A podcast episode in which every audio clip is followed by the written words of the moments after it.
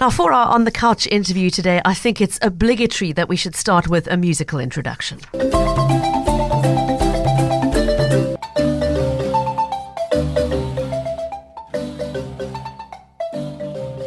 Sure you recognize the sound at least, and you'll realize that we're talking about marimbas today as we welcome to studio a local music teacher who has an absolute passion for showcasing the diversity of the African marimba and preserving all of the music that has been arranged for this instrument.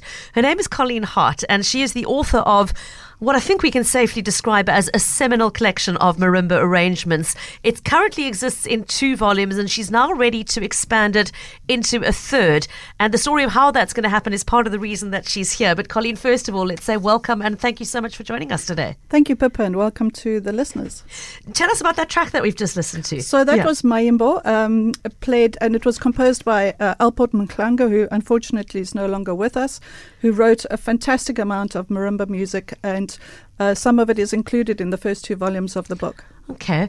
Now, marimbas, for those who didn't encounter them at school, like me, I mean, our percussion instrument section consisted of a triangle, a xylophone, and a set of chime bars, and that was your, your, your sum total of choices. By the time my kids got to primary school, Colleen, in the early sort of to mid 2000s, marimbas were suddenly a thing, particularly at primary school level. But for the sake of those who might not really be that familiar, tell us a little bit more about them. Well, depends on which language you're speaking. If you're mm-hmm. speaking um, African or one of the African instruments, then marimba, ma means uh, many, and rimba or limba means a note. So marimba would be an instrument of many notes.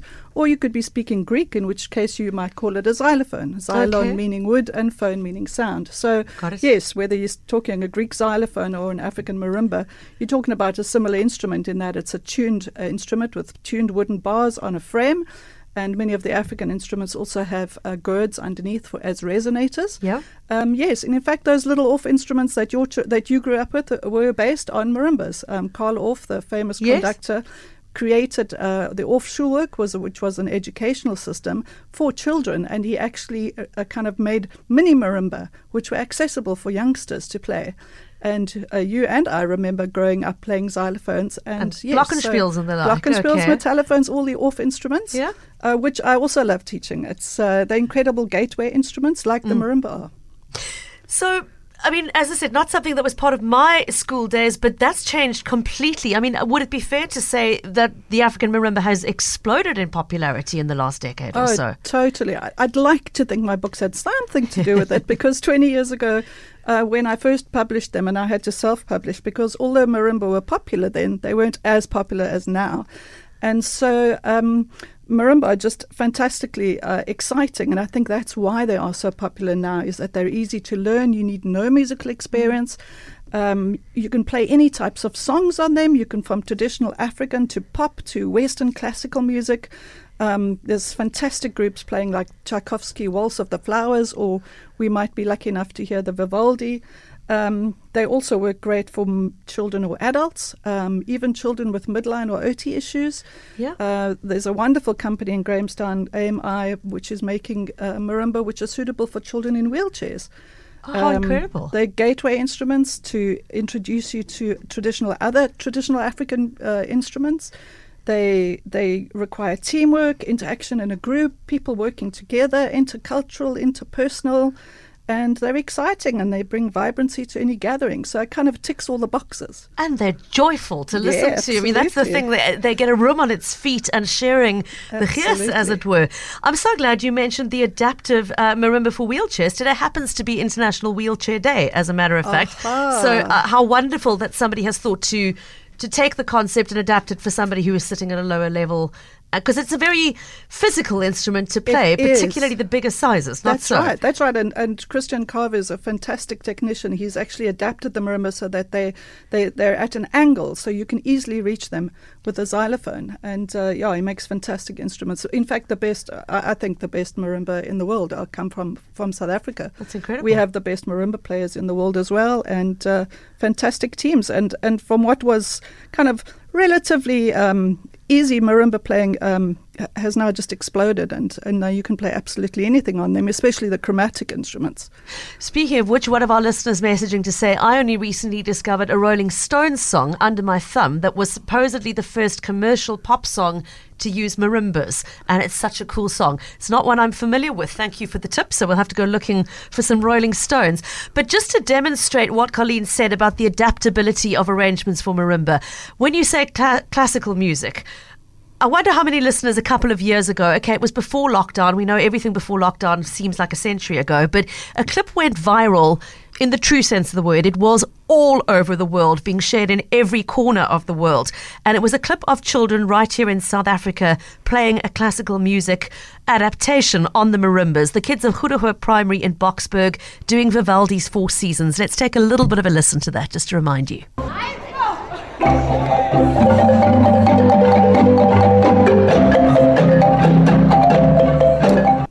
Violins in one part of my Absolutely. brain and the marimbas in the other. It's extraordinary how sort of malleable the music is. Colleen, I mean, that's something that was demonstrated in your first two volumes of your book uh, collection, Music for Marimbas, because there are arrangements in there for everything from reggae to R&B to classical to even Christmas carols, to I believe. Funky Christmas carols and traditional African music because it's really important that we save our traditional African music. Yeah. And I just want to say that uh, that little clip you heard was from uh, Education Africa from um, Joan Lithgow is doing fantastic yeah. work up in up in uh, Johannesburg and in fact all around the country and.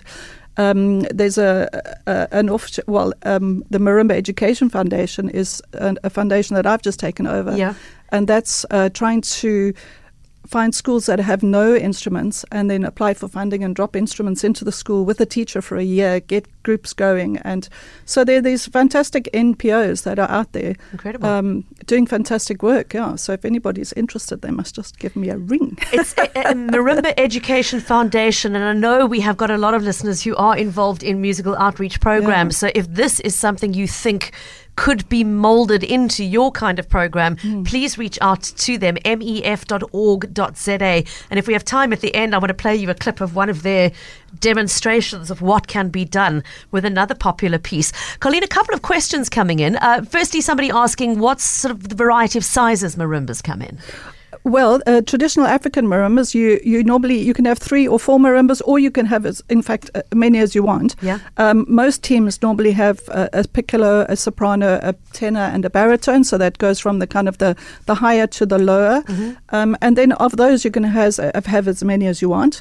Um, traditionally, they have been diatonic, so that would be the white notes of the piano, for example. Okay, but now yeah. we're kind of almost moving into uh, the chromatic, so you have the black notes, if I can equate it to the piano, yes. the black notes and the white notes, and that just opens up the scope of all sorts of music because then you can play chromatic music Amazing. like yeah. Tchaikovsky's Waltz of the Flowers, or you could play traditional African music. So, so that that's why they're just so amazing. Um, yeah, so that's uh, in terms of the range from very high to very low, mm-hmm. and then um, they can be played by children or adults. So uh, really kind of versatile, versatile and accessible. Would you say that there are um, a good stepping stone into other instruments, more traditional orchestral instruments later on? Do you think a lot of children might move, for example, from marimba to piano or onto a stringed instrument? Absolutely. I mean, even those little Orff instruments that we played, um, yeah. you know, that's that's actually why I got into music. I just loved playing, and so yes, you can you can use them as a gateway instrument into other traditional African musics because then you start becoming in, interested in kalimba and marimba and mbira and uhadi uh, or otherwise you can you can see very quickly if a child has musical uh, musical um, talent, and then yeah. you can. Uh, while they are learning marimba, then you can suggest to them what about another instrument as well, just to kind of supplement. And then all yeah. of a sudden, if they do that, then you have a potential career for them. Amazing. Just for anybody who's come in late to the conversation, my guest with us in studio is Colleen Hart, a music teacher with an absolute passion for promoting the use of and preserving the arrangements of music for the African marimba. Now, as I mentioned at the start, many years ago, all the way back in the early 2000s, Colleen put together uh, a two part series called Music for Marimbas, which remains to this day the biggest collection of marimba arrangements. It's in use not only all over South Africa, but even all around the world.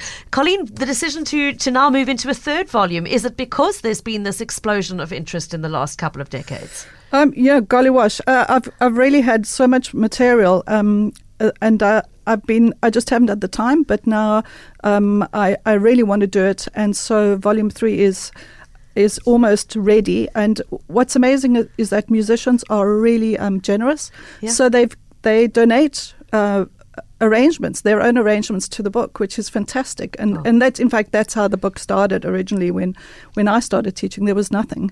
And so I thought okay well I better arrange my own. And then I called some friends and I said you know maybe we could make a resource that would be useful for other teachers.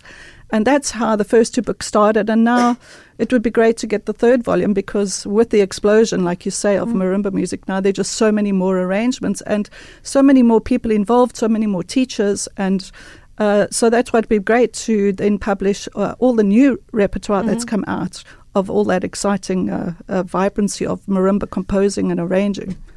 But aye, there's the rub. Publishing being the operative word in that sentence. Colleen, to publish anything in South Africa is a labour of love. Uh, I would imagine to publish something like this, which is sort of generosity based, if I can put it that way, it's a wonderful thing. But you know, immediately that means it's not going to be a commercial money maker for a publisher, which must make it quite hard to find one. Yeah, well, I had to take money out of my bond to publish the first two. And uh, uh, yeah, that was quite tough. I really don't want to have to do the same thing for volume three. And I'm just hoping that there's somewhere out, somebody out there that sees value in it, both for teachers and educators, for children interested, you know, children, for, for musicians, for anybody interested in music and preserving our South African music, which I think is really important. Yeah. Um, so yeah, that's the idea: is to just make a resource available for uh, worldwide for anybody who's interested. So, if anybody listening to this interview thinks they would like to be part of a project like that, has connections that might be helpful to Colleen in getting the third volume published, a reminder that the first two volumes, published back in 2004, 20 years later, are still in widespread use. It is a resource that is going to have that kind of longevity and make a contribution to preserving our musical heritage, I think you can call it. Colleen, if, if any of those connections are listening and want to reach out to us, they're very welcome to do so. Just pop me an email to pippa h at capetalk.co.za and I can forward it on and connect you with Colleen. Otherwise, is there a best way to, to make contact with you directly? Yes, absolutely. They can contact me through the Marimba Education Foundation. So that's Colleen, uh, double L, double E, Colleen at mef.org.za. Colleen at mef.org.za.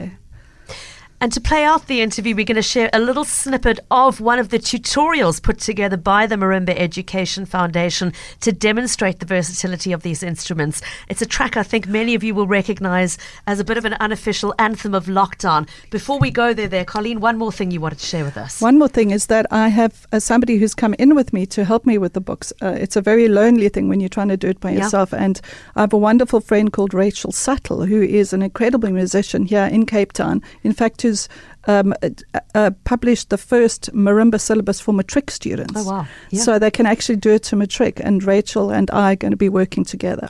Okay, so the credentials are there and the passion is definitely there. I can tell you that if you haven't heard it for yourself. If you know of ways to make this magic happen and get volume three published, if you'd like to be part of such a venture, please reach out to Colleen at mef.org.za. We'll leave the final word to the Marimba Education Foundation with this rendition.